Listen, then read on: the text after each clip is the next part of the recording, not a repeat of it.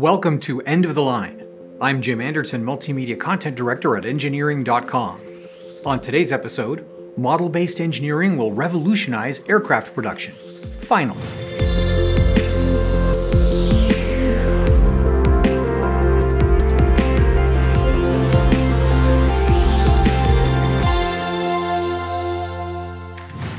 Today's episode is brought to you by Engineering.com, a globally trusted source for engineering content. Check out this and many other exclusive videos for the engineering professional found only on Engineering.com TV today. For such a high-tech enterprise, it can be surprising how slowly things move in aviation.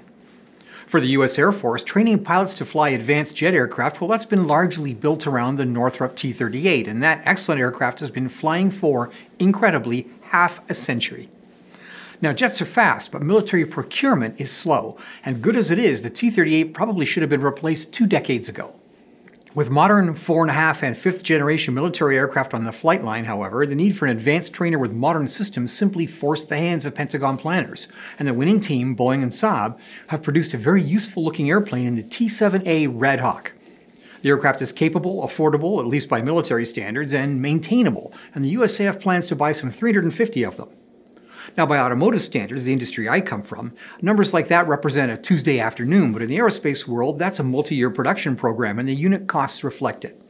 But cost reduction pressures are just as important in the aerospace industry as any other form of production engineering, and Boeing has turned to model-based engineering to get the Red Hawk off the drawing board and into production.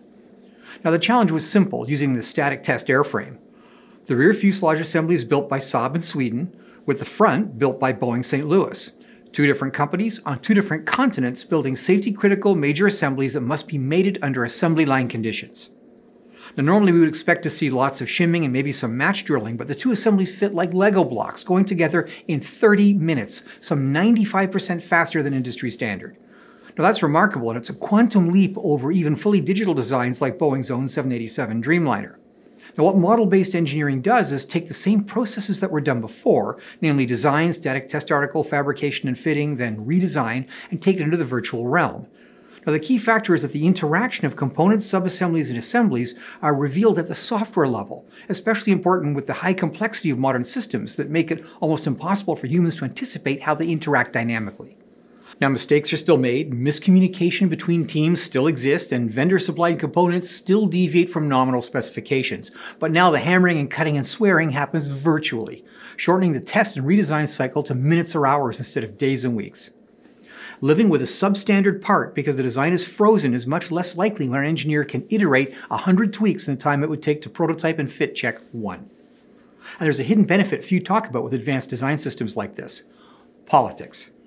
Design changes are expensive, but they're really expensive when they involve complications like altitude and low temperature testing, fatigue failure testing, complex fabricated test articles, and of course the specter of the FAA. Now, engineers are incentivized to think conservatively and color within the lines. But in the virtual world, you can do anything. Wonder if you can take half the weight out of that bracket? Well, just try it. Want to clamp that condensate line in 4 places instead of 5? Well, excite the structure and see the bending modes in living color. Now, we talk a lot about additive manufacturing and generative design as breakthrough technologies in production engineering, but I think the real breakthrough is going to be not in how the design is automated, but how it allows designers to get creative and break things at essentially no cost. And in every engineering organization in which I've ever worked, no cost is always the right answer. Well, that's it for this week's episode of End of the Line.